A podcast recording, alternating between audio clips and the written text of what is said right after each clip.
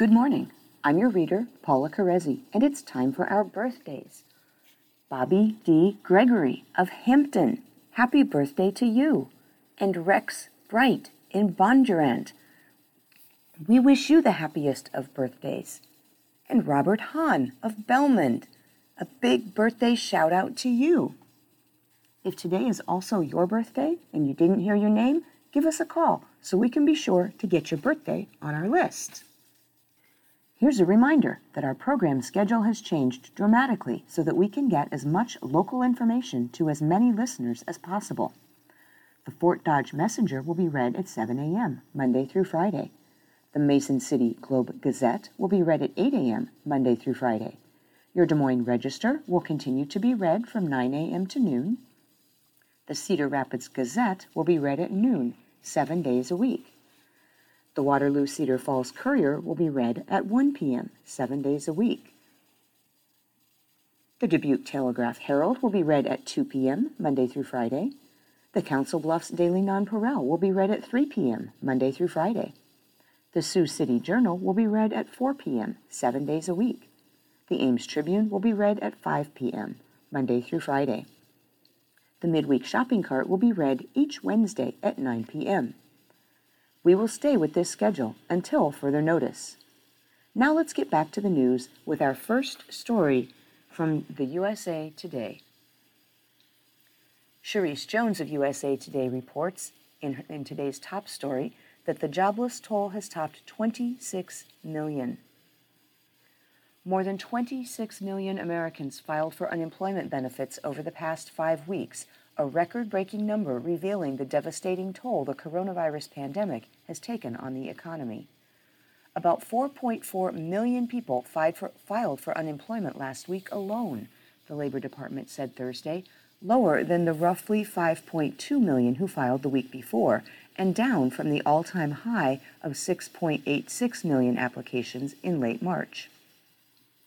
Though last week's tally was lower, the number of claims was still staggering building toward a projected unemployment rate of 16.4% in May that would be the highest since the Great Depression, according to Morgan Stanley.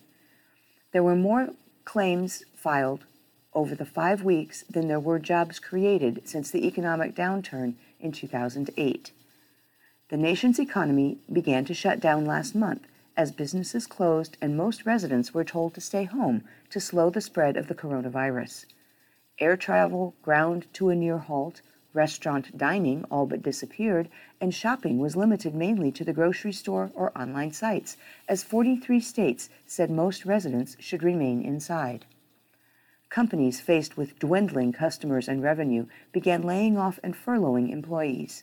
And economists say claims will keep mounting as the economy continues to sputter, cash strapped local governments start to cut jobs, and gig workers apply for relief they could not have received in the past. Quote, claims declined for a third straight week, a positive development. Rubeela Farooqi, chief U.S. economist for the research consultancy High Frequency Econ- Economics, wrote in an investor's note. She continued, but filings remained at a high level. We cannot be sure of the magnitude of job losses in April, but are certain they will be shockingly high. Oxford Economics had a similarly bleak outlook, predicting a 14% unemployment rate for the month of April and projecting that it may take two years for the country to regain the millions of jobs lost during the pandemic. Quote, we expect total job losses during the pandemic to approach 30 million, Oxford wrote in a note to investors, adding that a recovery in the labor market would be slow and jobs won't rebound to their 2020 levels until 2022.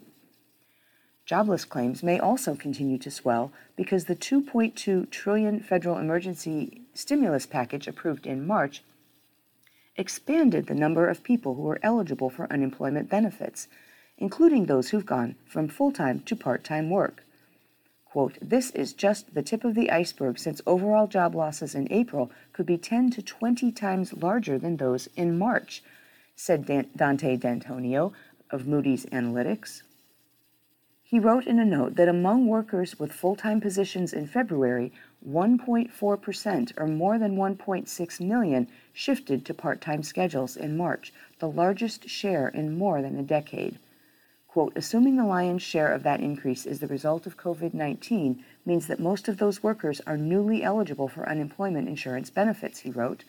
Quote, this is just the tip of the iceberg since overall job losses in April could be 10 to 20 times larger than those in March, end quote. Jennifer Brennan is one of the millions trying to get help. A massage therapist who has her own practice in Silver Spring, Maryland, Brennan was heartened when she learned the $2.2 trillion federal stimulus package approved in March would allow the self employed to get unemployment insurance for the first time. Quote, there was a sense of relief for sure, says Brennan, who had to close her business last month. Quote, and then days went by. Weeks went by, end quote.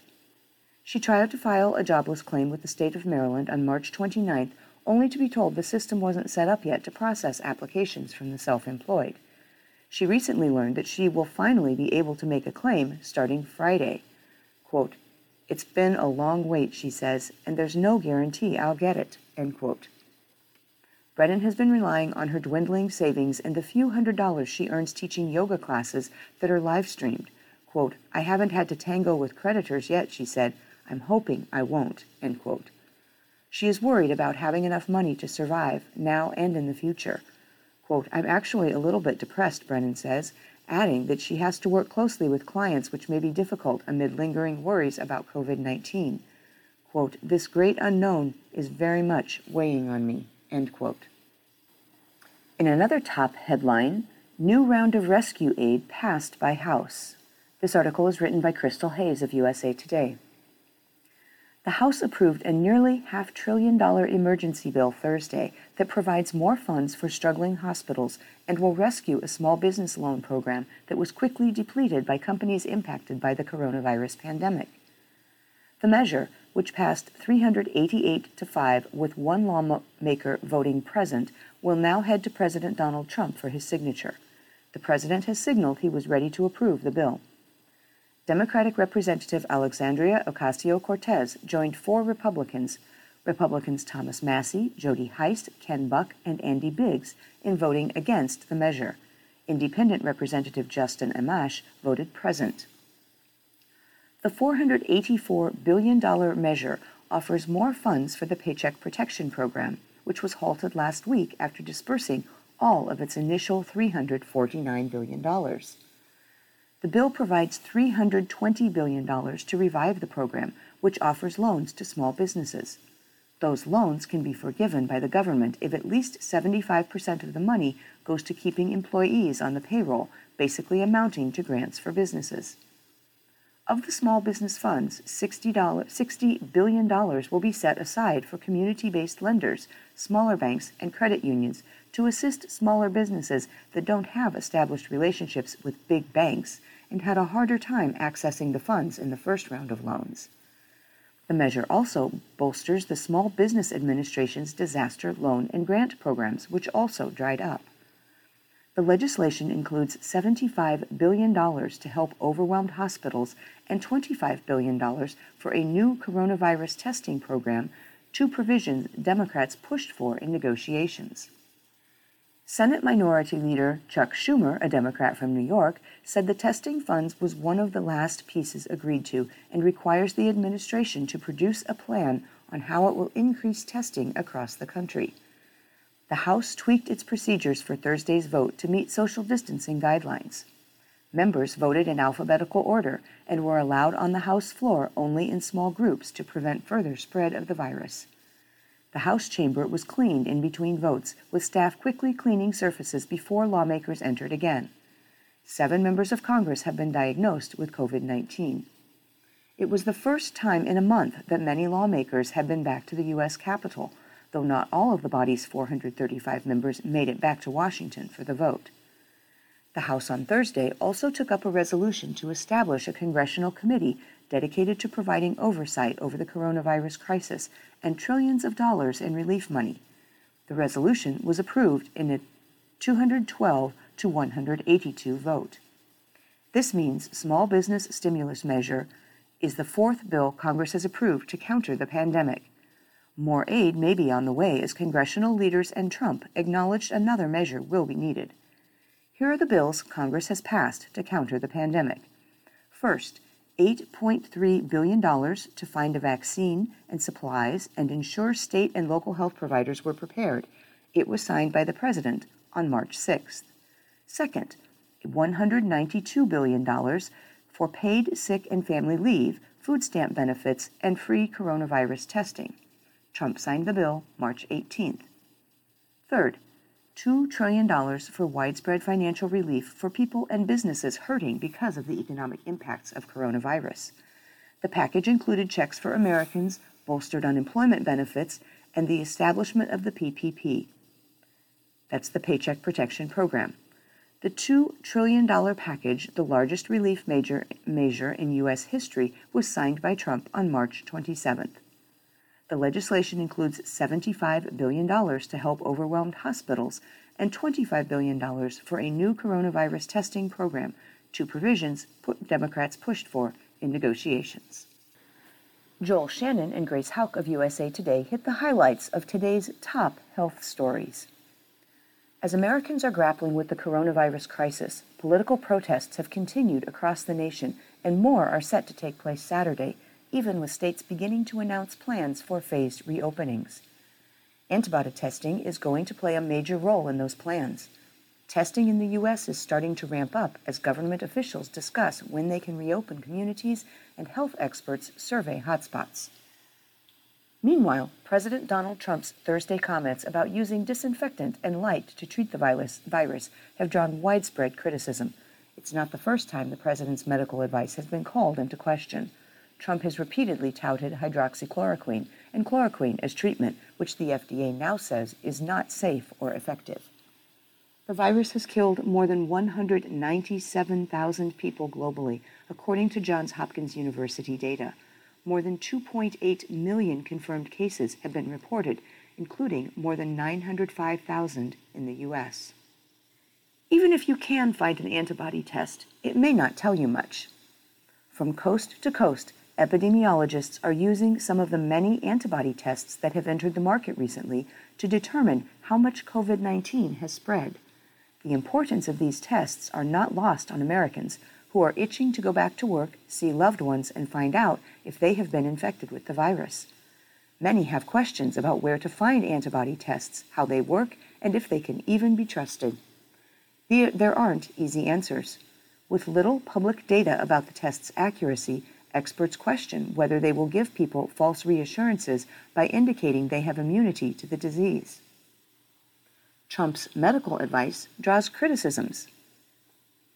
Since the first coronavirus case was diagnosed in the United States more than three months ago, President Donald Trump has repeatedly made assertions about the illness and floated treatments that medical experts in his own administration have had to walk back from floating the idea in February that the virus would, quote, miraculously disappear, to touting an untested anti malaria drug at his daily press conferences, Trump has often ventured far afield of science to put a positive light on the pandemic. The latest example of that came Thursday when Trump suggested that scientists look into whether ultraviolet light or disinfectants could play some role in treating patients with the disease. His remarks prompted a rebuke from doctors and urgent warnings from state health agencies warning against self treatments. USDA let poultry plants put workers close together even as they got sick. As coronavirus cases mounted at meatpacking plants this month, the federal government granted 15 poultry processors waivers to cut chickens faster, usually by crowding more workers onto their production lines.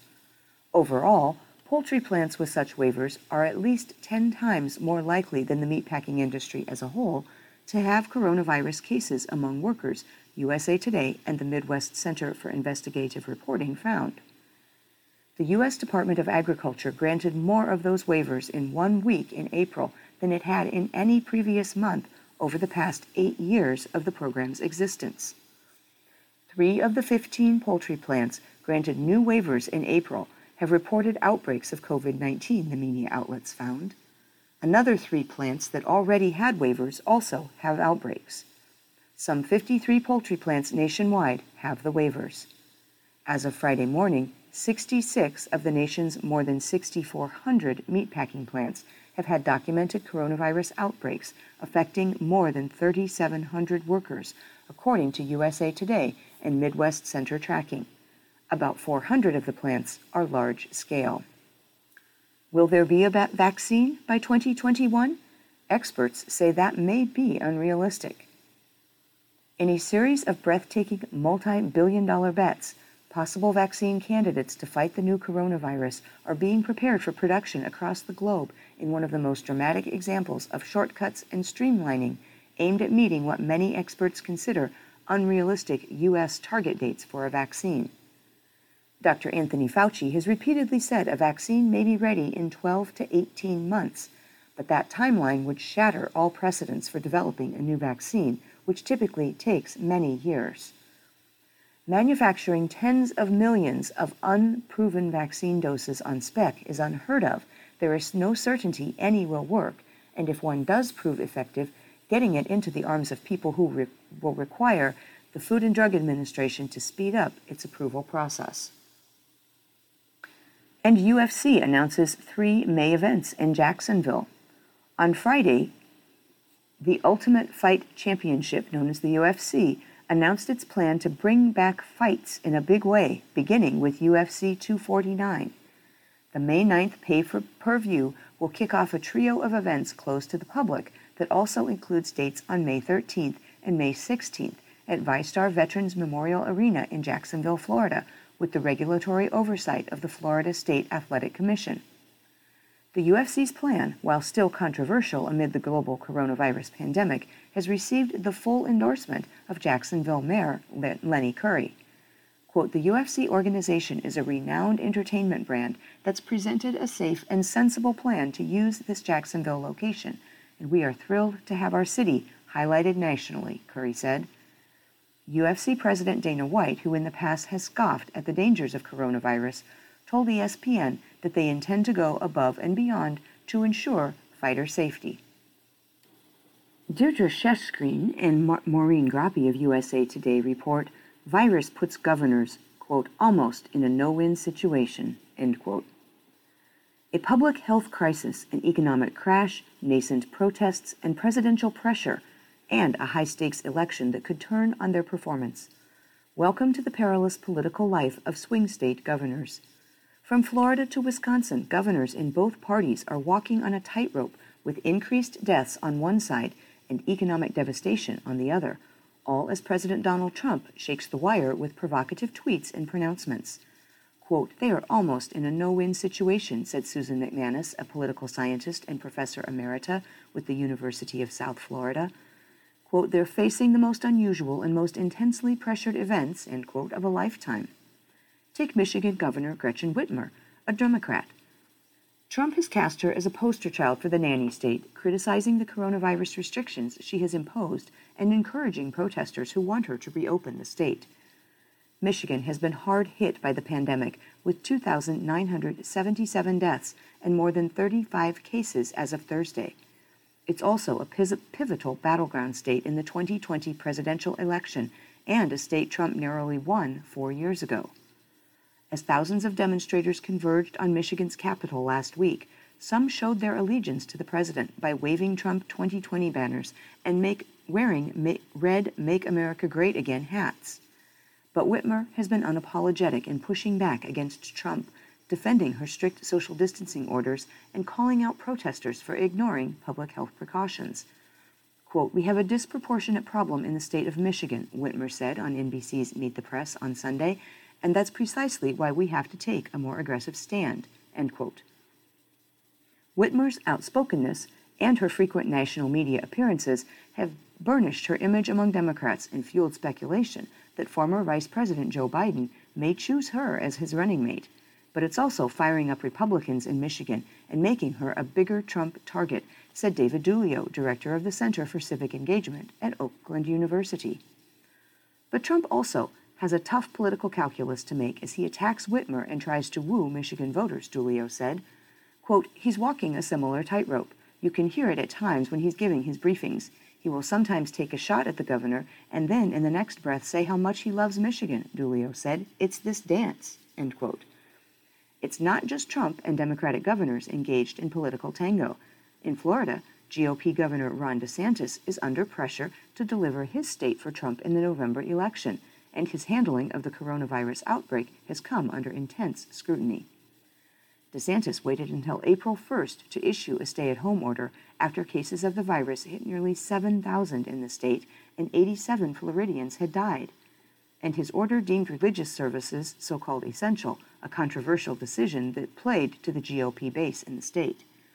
Quote, he doesn't want to get crosswise with freedom of religion because that is critical to his reelection and also to the president's, MacManus said. Now DeSantis faces pressure from the White House to lift the statewide restrictions, even as Florida remains a disease hotspot. Quote, Trump would like to have some of the larger states, Republican swing states, get up and running within reason, said Ron Pierce, a GOP consultant based in Tampa. Pierce said Florida Republicans are also deeply worried about the economic consequences of the shutdown. About 1.5 million Floridians have filed unemployment claims since the crisis hit, but a poorly designed system has created a bottleneck in processing claims, leaving DeSantis vulnerable to attacks. That problem also could cloud Trump's prospects in Florida. In four national polls in April that surveyed Americans' views of Trump and their governor's handling of the crises, respondents were much more likely to approve of their governor's responses than Trump's. Quote, they're much more on the ground dealing with these problems day to day, said Terry Madonna, director of the Center for Politics and Public Affairs at Franklin and Marshall College in Pennsylvania. Quote, it could be that they're closer to the voters and therefore able to explain better to their constituents what they're doing and why they're doing it. End quote. A Washington Post University of Maryland poll published Tuesday found that 54% of Americans disapproved of Trump's handling of the outbreak, but 72% of respondents approved of their governor's response. Elizabeth Weise of USA Today reports regarding COVID 19 treatment, FDA says hydroxychloroquine touted by Trump is not safe or effective. The Food and Drug Administration is warning against the use of two drugs President Donald Trump has repeatedly touted as possible, quote, game changer in the fight against the coronavirus. The Drug Safety Commission published Friday said the agency cautions against the use of hydroxychloroquine or chloroquine for COVID 19 treatment outside of hospitals or clinical trials due to the risk of heart rhythm problems. Quote, hydroxychloroquine and chloroquine have not been shown to be safe and effective for treating or preventing COVID 19, the FDA warned. Both can cause abnormal heart rhythms and a dangerously rapid heart rate, the statement said. The FDA explicitly warned consumers not to buy the drugs from online pharmacies without a prescription from a healthcare professional. Quote, consumers should not take any form of chloroquine that has not been prescribed for them by a healthcare professional, the agency stated on its website. The FDA communication may bring an end to confusing and unsubstantiated claims about the two drugs. They began with tiny anecdotal studies in China, were amplified by an eccentric French microbiologist who likes to tweak the establishment, and made their way to the White House, where the president repeatedly suggested the help. The drugs might help, saying, quote, What have you got to lose? Quote, this is an important and timely statement from the FB- FDA said Rajesh Gandhi, an infectious diseases physician at Massachusetts General Hospital and professor at Harvard Medical School.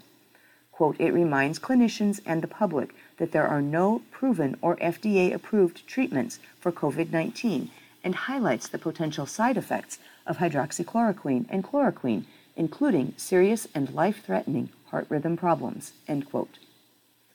Hydroxychloroquine and chloroquine are FDA approved to treat or prevent malaria. Hydroxychloroquine is also FDA approved to treat autoimmune conditions such as lupus and rheumatoid arthritis. Doctors, including Director of the National Institute of Allergy and Infectious Diseases Anthony Fauci, have cautioned for months that without well run clinical trials, it is impossible to know if either drug is effective or safe to treat COVID 19, the disease caused by the new coronavirus. Quote, while multiple clinical trials testing the drug's efficacy and safety in COVID 19 patients are underway, early results indicate the answer is no. A study posted on April 21st involving 368 patients with confirmed cases of COVID 19 treated at Veterans Health Administration medical centers found there were more deaths among those given hydroxychloroquine than those receiving standard care. In addition, the drug made no difference in the need for a breathing machine. Quote, These findings highlight the importance of awaiting the results of ongoing prospective, randomized controlled studies before widespread adoption of these drugs, the study authors said. A Brazilian double blind research study published last week found chloroquine to be so dangerous at high doses the trial was shut down after six days. The study found one quarter of the patients taking the anti malaria medication developed potentially deadly changes in the electrical system regulating their heartbeats. While a small and imperfect study, it highlighted the compelling need for more rigorous data. A New York man has been charged with hoarding tons of protective gear, jacking up price on masks and gowns. Kevin Johnson of USA Today reports that a New York man accused of amassing tons of scarce protective equipment sought by nurses and doctors treating COVID 19 patients was charged Friday with hoarding and price gouging related to sales of surgical masks, medical gowns, gloves, and hand sanitizer. Federal prosecutors alleged that Amardeep Singh, known as Bobby, who previously sold clothing and sneakers, began marketing a new product line in mid March as medical professionals scrambled to find gear to shield themselves from the deadly coronavirus. Singh's new business, allegedly operated out of a Long Island warehouse, first caught the attention of authorities March 18th when the owner was cited by Nassau County officials for engaging in so called unconscionable trade practices related to the resale of face masks packaged in Ziploc bags. The New York Attorney General followed up April 1st, issuing a cease and desist order against Singh's business. But federal prosecutors said that Singh continued to stock the equipment, including 2.2 tons of medical gowns and 253 pounds of digital thermometers. According to court documents, Singh allegedly offered face shields for $9.99 after acquiring them at a cost of $3.10. Disposable face masks were marked up from 7 cents each to $1, while boxes of gloves, acquired for as little as $2.50 each, were priced at $7.99. During April 14th seizures, searches of Singh's retail store and warehouse, U.S. Postal inspectors seized 23 pallets of equipment, including 100,000 face masks, 10,000 surgical gowns, nearly 2,500 full body isolation suits, and more than 500,000 pairs of disposable gloves. Quote, the criminal complaint describes a defendant who allegedly saw the devastating COVID 19 pandemic as an opportunity to make illegal profits on needed personal protective equipment, said New Jersey U.S. Attorney Craig Carp- Carpenito, who is leading a federal enforcement effort related to pandemic related hoarding and price gouging crimes quote, the Department of Justice and its partners will intervene whenever profiteers and scammers break the law by capitalizing on the public's fear to enrich themselves, end quote. Singh could not be immediately reached for comment, and court records did not identify a defense attorney assigned to the case. Charged with violations of the Defense Production Act, Singh faces a maximum punishment of a year in prison if convicted and the Navy has recommended that Captain Brett Crozier be reinstated. The top Navy officer has recommended the reinstatement of the aircraft carrier captain fired for sending a fraught email to commanders pleading for faster action to protect his crew from a coronavirus outbreak, officials familiar with the investigation said Friday. Admiral Mike Gilday recommended that Navy Captain Brett Crozier be returned to his ship, said the officials, who spoke on condition of anonymity to discuss the results of an investigation that have not yet been made public. If approved, his recommendation would end a drama that has rocked the Navy leadership, sent thousands of USS Theodore Roosevelt crew members ashore in Guam for quarantine, and impacted the fleet across the Pacific, a region critical to America's national security interests. Gilday met with General Mark Milley, chairman of the Joint Chiefs of Staff, on Tuesday and with Defense Secretary Mark Esper on Friday morning to lay out his recommendations. An official says Esper has asked for a delay in any public announcement while he considers the recommendation. Earlier in the day, Esper's chief spokesman, Jonathan Hoffman, had suggested that Esper was going into the matter with an open mind and said, quote, he is generally inclined to support Navy leadership in their decision, end quote. The extraordinary episode has captivated a public already overwhelmed by the pandemic. and it has played out as the military copes with the coronavirus by reducing training, scaling back recruiting, and halting troop movements, even as, as it deploys tens of thousands of National Guard and other troops to help civilian agencies deal with virus outbreaks across the country. Crozier was abruptly removed earlier this month by acting Navy Secretary Thomas Modly, who resigned days later. His return to the ship would reunite him with crew members so upset about his firing that many crowded together on the deck and applauded and chanted his name as he strode off the ship. As of Friday, 856 sailors on the USS Theodore Roosevelt have tested positive for the virus, and four are hospitalized. One sailor, who was from Arkansas, has died, and more than 4,200 of the ship's nearly 5,000 crew members have been moved onto the island for quarantine. As that outbreak continues, a second Navy ship at sea is now also reporting a growing number of infections. Navy officials said at least 18 crew members on the USS Kidd naval destroyer have tested positive, and one sailor has been evacuated to the U.S. The Kidd, with its crew of 350, is off the Pacific coast of Central America, where it has been operating as part of a U.S. counter drug mission. Clearing the aircraft carrier and its crew of the virus has proved to be difficult and complicated. Sailors who test negative after time in quarantine are suddenly showing symptoms a day or two later. The virus's bewildering behavior, which is challenging the broader international medical, is making it harder to determine when the carrier might be able to return either to duty or to head home. Gilday's recommendations were first reported by the New York Times. Crozier was fired April 2nd by Modly after sending an email to several naval officers warning about the growing virus outbreak and asking for permission to isolate the bulk of his crew members on shore. It was an extraordinary move that would take the carrier out of duty in an effort to save lives. Quote, We are not at war. Sailors do not need to die. If we do not act now, we are failing to properly take care of our most trusted asset, our sailors, Crozier said in the memo. Modly complained that Crozier, quote, demonstrated extremely poor judgment, end quote, in the middle of a crisis, saying the captain copied too many people on the memo, which quickly went public. Modly also asserted that Crozier had improperly allowed sensitive information about the ship's condition to become public.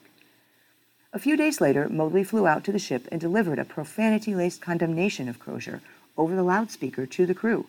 Crozier, he said, may have been, quote, too naive or too stupid, end quote, to be commanding officer of the ship.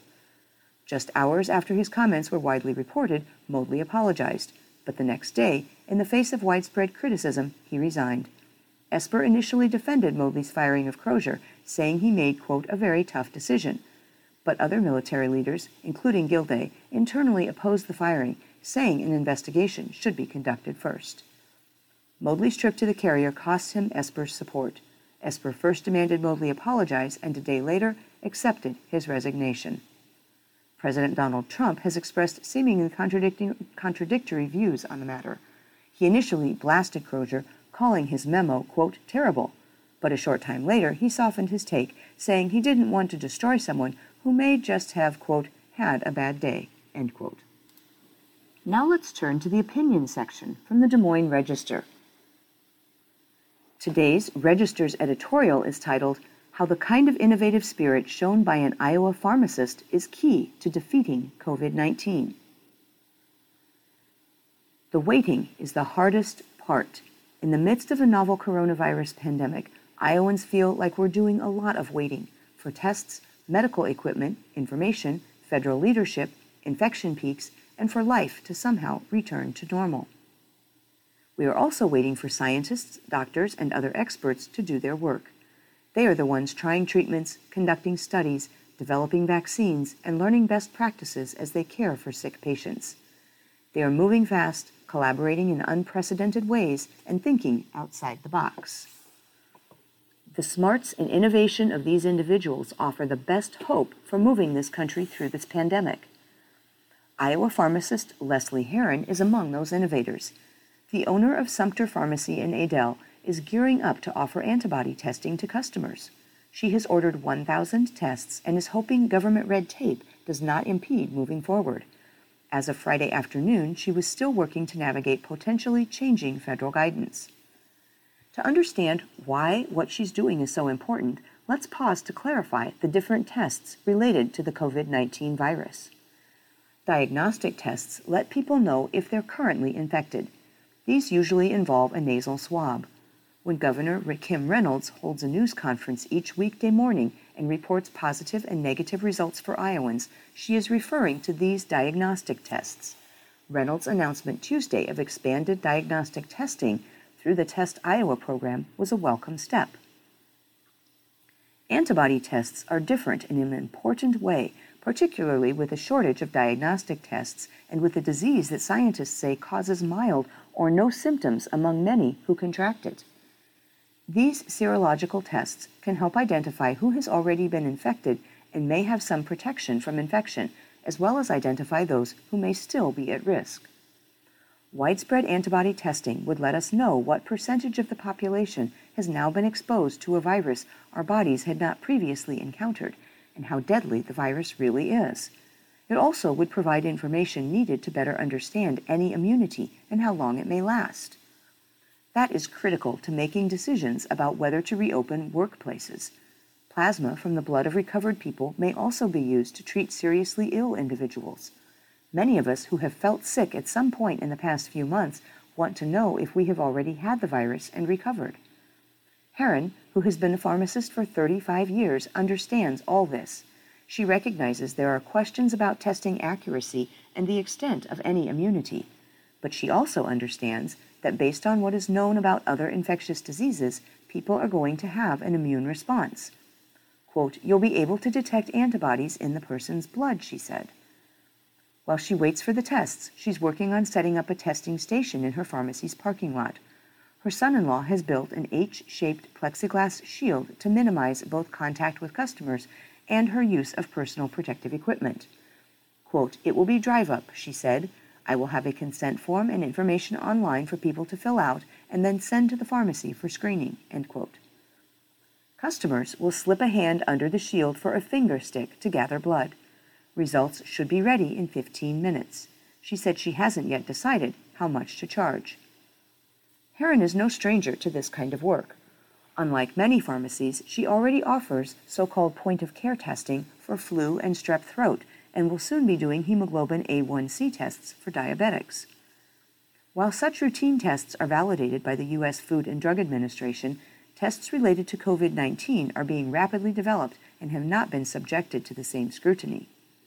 The FDA provided private companies with so called regulatory flexibility for serological tests to try to get them quickly into the hands of health providers. The agency provides daily updates about the status of various tests. This category of testing has been in the news after preliminary study results in California suggested that far more people than previously thought have already had the coronavirus without getting sick. Researchers have expressed concerns, though, about the study's methodology and about the accuracy of the tests available so far. So, how did Heron decide which tests to order? She researched several manufacturers and asked numerous questions before selecting one that could provide her paperwork it filed with the FDA. She also wanted a US based company with adequate accuracy data. Quote, This company had the most data and study of their tests, she said. I think the credibility is there. End quote. Heron said she doesn't know of another Iowa pharmacy this close to offering antibody tests. Being independent allows her more latitude to move forward with this type of innovation. It can also mean moving faster than the government. As of last week, the Iowa Department of Public Health had yet to provide guidance as it relates to reporting test results. Health insurers had yet to institute a process for billing. As things evolve on a daily basis, she said, she is working in conjunction with the Iowa Pharmacy Association to stay informed of changes and engage with government agencies. Quote, Ideally, there would be clear plans in place, but we cannot wait to act as long as we do so responsibly, and I want to act. For now, I'm going to collect the information, Heron said. Quote, This information is valuable, and when government entities are ready for it, I will have it. We need it to understand the epidemiology of the disease, she said. I'm moving forward. End quote. That is the spirit needed in these unprecedented times to get us to the other side of this health and economic crisis. Like other healthcare providers, pharmacists had to quickly adjust to the novel coronavirus pandemic. For Leslie Heron, owner of Sumpter pharmacy in Adel, the first concern was protecting her workers. She closed the doors of her pharmacy in mid March, but continued to offer drive through and delivery. Quote, Out of this whole thing, the stress of being responsible for the safety and health of my employees weighed on me the most, she said. It was almost unbearable. She has not seen significant shortages in the prescription drug supply, though prescription inhalers have been difficult to find, and it's virtually impossible to keep stock of some over the counter items, including traditional thermometers, acetaminophen, and such products as vitamin C and zinc that are marketed to boost immunity. Quote, Luckily, early on, I stocked up on immune support products because it is something I've been highly recommending. I've sold them like crazy. I think other over the counter sales have increased because customers can buy what they need at the drive through without entering the store. End quote. Before the pandemic, Iowans may have taken their pharmacies for granted. We tend to think of them like retail outlets that sell products. Yet pharmacists are highly trained, knowledgeable providers of prescription drugs many of us rely on to stay alive. Heron said she wishes individuals, government officials, and health insurers realize the value of these professionals lies in the healthcare services they provide as opposed to the products they sell. If you have a question about a new insulin, a high blood pressure medication, or a negative side effect, you likely turn to your pharmacist first for answers. And we may need those pharmacies more than ever for not only testing but vaccinations. Heron already delivers vaccinations for flu, shingles, and other communicable diseases. She's looking forward to the day her pharmacy can start vaccinating customers against COVID 19. This editorial is the opinion of the Des Moines Register's editorial board. Carol Hunter, executive director, Lucas Grundmeier, opinion editor, Andie Dominick, editorial writer, and Richard Doak and Rox Laird, editorial board members. Today's letters to the editor include one written by Terry Han- Hancock from Des Moines titled Popular Park Needs Pedestrians. I am retired and regularly walk two loops at Grays Lake almost every day. I was saddened to learn that this week the parking lots were closed because of the coronavirus, which effectively closes the path surrounding the lake for virtually everyone. I am saddened for all of those who enjoy Grays Lake, singles, couples, and families who walk the loop and who may not have, have other alternatives. There is no other place in the heart of the city with such a serene view of the beauty of the lake. I have not noticed any unusual congregation of people in the parking lots, which apparently is the reason for the closure. Everyone that I notice seems to abide by the rule of distancing themselves from other walkers, joggers, and runners. Effectively closing Grays Lake by closing the parking lots does not make sense to me. Signed, Terry Hancock of Des Moines. John Burns of West Des Moines has written, discussion of Islam is being suppressed. Hector Avalos claims that 2nd Congressional District candidate Rick Phillips is, quote, constitutionally and historically illiterate of Islam, end quote. Actually, Phillips knows Islam uses so called religion as its constitutional cover, and he also knows, quote, the Constitution is not a suicide pact, end quote, as it relates to Islamic mandates. Is Avalos familiar with Islam's history, its dogma, no so called literate apologist promoting Islam would defer to its empirical history as accepted by Muslims or its dogma. He resorts to the non sequitur of so called Christians fighting Christians, but there are n- no open ended calls to violence in the Judeo Christian Bible. The Quran, it has at least 109 mandates to make war on infidels for all time. For the sake of debate, Muslims should be viewed apart from their faith. Not all take the mandated violence to heart, but political correctness precludes that vital discussion. Signed, John Burns of West Des Moines. And Nancy Heron of Long Grove writes Doctor's empathy is appreciated. I wanted to thank you for publishing my daughter Christina's op ed in the Register on April 1st regarding the ban on so called non essential surgeries during COVID 19 and how it affected her father, who was diagnosed with cancer recently. As she stated, cancer and other needed surgeries were put on hold indefinitely as we came to grips with how the virus would affect our state's healthcare facilities and supplies. As follow up, we wanted to share that this story prompted two amazing physicians in the Des Moines area, Dr. Robert Schreck and Dr. Richard Deming, to reach out to our family to provide assistance with our concerns. We had hoped to get the word out that the state and local health departments need a plan for those whose surgeries are being delayed, but didn't expect that we would personally receive a bit of hope through communication from professionals in the oncology field. We also received an email from Dr. Christopher Peters in response to a request for assistance from our daughter, who has worked with him. These three doctors are an outstanding example of how kind and caring individuals can truly impact the lives of others by sharing their experience, knowledge, and empathy. As a token of our gratitude to Dr. Schreck, Dr. Deming, and Dr. Peters, we have made a donation in their names to the University of Iowa Children's Hospital. Thank you to all the health professionals who have been so giving of their time and experience and have been out on the front lines so that we may all be safe and stay healthy. Signed, Nancy Herron of Long Grove. Another column in today's opinion section of the Register is written by John Smith and Irene Clements and entitled Foster Families Face Unique COVID 19 Challenges. As foster families, we open our hearts and homes to children and youths who have experienced abuse or neglect. We are proud to be part of the safety net for the most vulnerable families within our communities. Today, like the rest of the country, we face new and unforeseen challenges because of the pandemic as we work to provide the kind of comfort only family can provide during uncertain times. Children in foster care have experienced trauma, and many have special needs. The individualized supports they receive are critical to their healing process. Visits between children and their family members are also vital to their well being.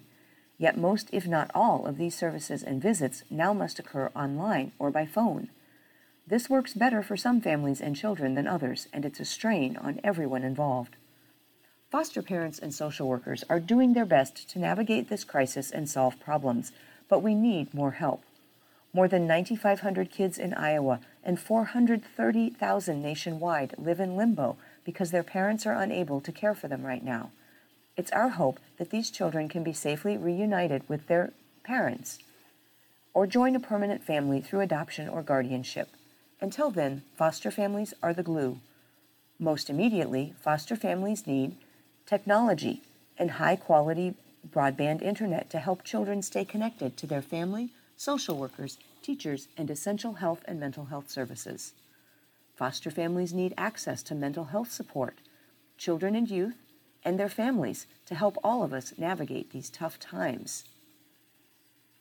Foster families need well supported peer networks so we can also support one another. They need accurate, up to date local information regarding quarantining procedures, changes in court hearings and visitation, and protocols if someone contracts or is exposed to COVID 19. Foster families need priority rapid COVID 19 testing so that informed decisions can be made when making placements and they need continued foster family recruitment, support, and training online to ensure children entering foster care have the benefit of a stable family. Foster families need supplemental financial insist- assistance to help them weather this period of economic hardship and to continue to provide stable, nurturing care for the most vulnerable children and youth.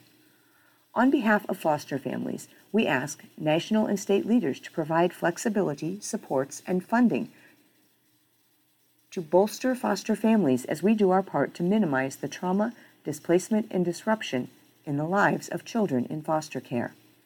In many communities, foster care services were already strained under the pressures of the opio- opioid crisis. The impact of COVID 19 delivers another blow. We hope for responses that are appropriate and swift in order to help the children and youth in our care. This is again written by John Smith and Irene Clements. John Smith is a retired educator working part time with the juvenile courts. John and his wife Connie have been foster parents for more than 30 years, fostering more than 60 children. Irene Clements and her family fostered for 27 years. In her current role as the executive director of the National Foster Parent Association, she assists the association in providing networking, education, and advocacy on a national level for all served through foster care systems. Turning to the opinion section of USA Today, Marianne Cusimano Love has written a column titled Coronavirus We've Social Distanced Before, We Can Keep Doing It Today. As we alter our lives to prevent the spread of the novel COVID 19, it's worth remembering that we have done this before. This is normal. Change takes courage. Adapting to stem the spread of disease is an act of valor as we all become first responders to protect our families and neighbors. Previous generations' social distancing practices strengthened public health and advanced our communities. The house that I live in, as well as those in my neighborhood and surrounding communities, were built by families fleeing disease in Washington, D.C. Afraid of contracting polio during the summer months, families moved to the western shore of the Chesapeake Bay and built cottages, cottages to distance themselves from the diseases of the city. A railroad was built to shuttle people from D.C. to nearby Chesapeake Beach, Maryland, where they could take in healthy, clean bay breezes. Before Camp David was built, President Franklin D. Roosevelt retreated from the unhealthy D.C. summers on the presidential yacht, the USS Potomac. Heightened concern over FDR's security once World War II broke out led to the creation of what we now know as Camp David, as the Secret Service worked to protect FDR from both germs and potential attacks. My workplace, the Catholic University of America, was also considered a safe place to retreat from the disease of swampy D.C. Soon after Abraham Lincoln became president, his sons Tad and Willie fell ill in the White House. Typhoid, likely from contaminated D.C. water, killed his 11 year old son Willie. Before modern water treatment and sewage systems, troops and animals amassed to fight the Civil War brought fecal contamination to the water. Desperate to protect the rest of his family, Lincoln moved with them to Lincoln Cottage, a house that is now the Armed Forces Retirement Home in Brookland, located on the Bucolic Hills near what is now the Catholic University of America. With a higher elevation and some distance from the dirty Potomac, our part of Washington, D.C. was considered a safe, green space to escape disease. Lincoln worked from home here and used his time out of the office productively. In fact, this is where he wrote the final draft of the Emancipation Proclamation. My home and work communities are not exceptions. Throughout the Washington Baltimore metro area and throughout the country are communities built by people fleeing disease. Today, we retreat to these same places, sometimes unaware of the origins of our own communities. Like COVID 19, polio was spread by contact, and many infected people were asymptomatic, therefore unintentionally spreading disease. Like COVID 19, while many recovered from the disease, the risks were high enough for entire communities to engage in social distancing. Once polio was contracted, people with severe cases required ventilators, of which there were a limited supply. Prevention was and is the only means of protecting against polio, a disease that, like COVID 19, has no cure. Ask older people in their 70s and above, and they will tell you what life was like before there was a polio vaccine and the social distancing measures they undertook. My community, my parents, and grandparents survived previous disease outbreaks because social distancing works. Someday, we may have a vac- vaccine to help prevent the transmission of COVID 19. Until then, we must work together to contain it, but moving out of the way of disease is normal. FDR said it best in a fireside chat in March of 1941, broadcasted from the USS Potomac his own social distancing retreat. Quote, the time calls for courage and more courage. End quote. Marianne Cusimano Love is an associate professor of international relations at the Catholic University of America in Washington, D.C. Today's letter to the editor in USA Today also includes one written by a number of uh, professional associations of physicians this letter is titled, Don't Be Afraid to Call 911 for Emergency Care. Reports suggest that fewer people are going to the hospital with heart attack and stroke symptoms in the past few weeks. Some people may avoid timely care for fear of contracting coronavirus or, quote, burdening emergency workers or hospitals. The American Heart Association and other leading medical associations have come together to make it clear that calling 911 immediately is still your best chance of surviving or saving a life. It is still safe for anyone in need of care to go to the hospital. EMS and hospital workers are trained to help you safely and quickly, even during a pandemic. Hospitals are sanitizing, and many have separate facilities and treatment areas for coronavirus patients to reduce potential contact. If you or a loved one experience heart attack warning signs, discomfort in your chest, back, jaw, or stomach, shortness of breath, and other possible signs, breaking out in a cold sweat, nausea, or lightheadedness, call 911. If you have stroke symptoms, think fast. Face drooping, arm weakness, speech slurring, or other difficulty, then it's time to call 911. When a medical emergency strikes at any time, don't delay. Call 911. Get to a hospital. Signed, Robert A. Harrington, President of the American Heart Association, Athena Poppas, President of American College of Cardiology, Michelle Albert, President of the Association of Black Cardiologists, Biykem Bozkurt, President of Heart Failure Society of America, Andrea M. Russo, President of Heart Rhythm Society, and James C. Stevens, President of American Academy of Neurology. Ehtisham Mahmud, President of the Society for Cardiovascular Angiography and Interventions, and William Jaquis, President of the American College of Emergency Physicians. Again, don't be afraid to call 911 for emergency care. And we'll close today with a return to the letters to the editor section of the Des Moines Register and a letter written by Jan Patterson of Marion titled Voices Matter, Lives More So. The most important thing Americans can do for our democracy is vote. That's the basis for everything from our local officials to the President of these United States. However, we shouldn't have to take a chance or possibly expose the election officials to the virus by voting in this pandemic. Many states already vote exclusively by mail. All of the states should follow their example. Counties already have the process in place to vote by absentee ballot. By including everyone who can vote, we can save countless lives, and isn't that the goal in a worldwide pandemic? The life you save could be yours. Our Postal Service is an integral part of our nation and would play an even bigger part if we all vote by mail. We should all support what postal workers do as they keep America going. Call the auditor's office, ask for an out absentee ballot. Reach out to our senators and urge them to support the National Disaster and Emergency Ballot Act. No one should die because they cast a vote. Signed, Jan Patterson of Marion. And that's it for our second hour of the Register on Iris. We're so glad to have you listening. I'm your reader, Paula Carezzi. Coming up next, obituaries from the Des Moines Register.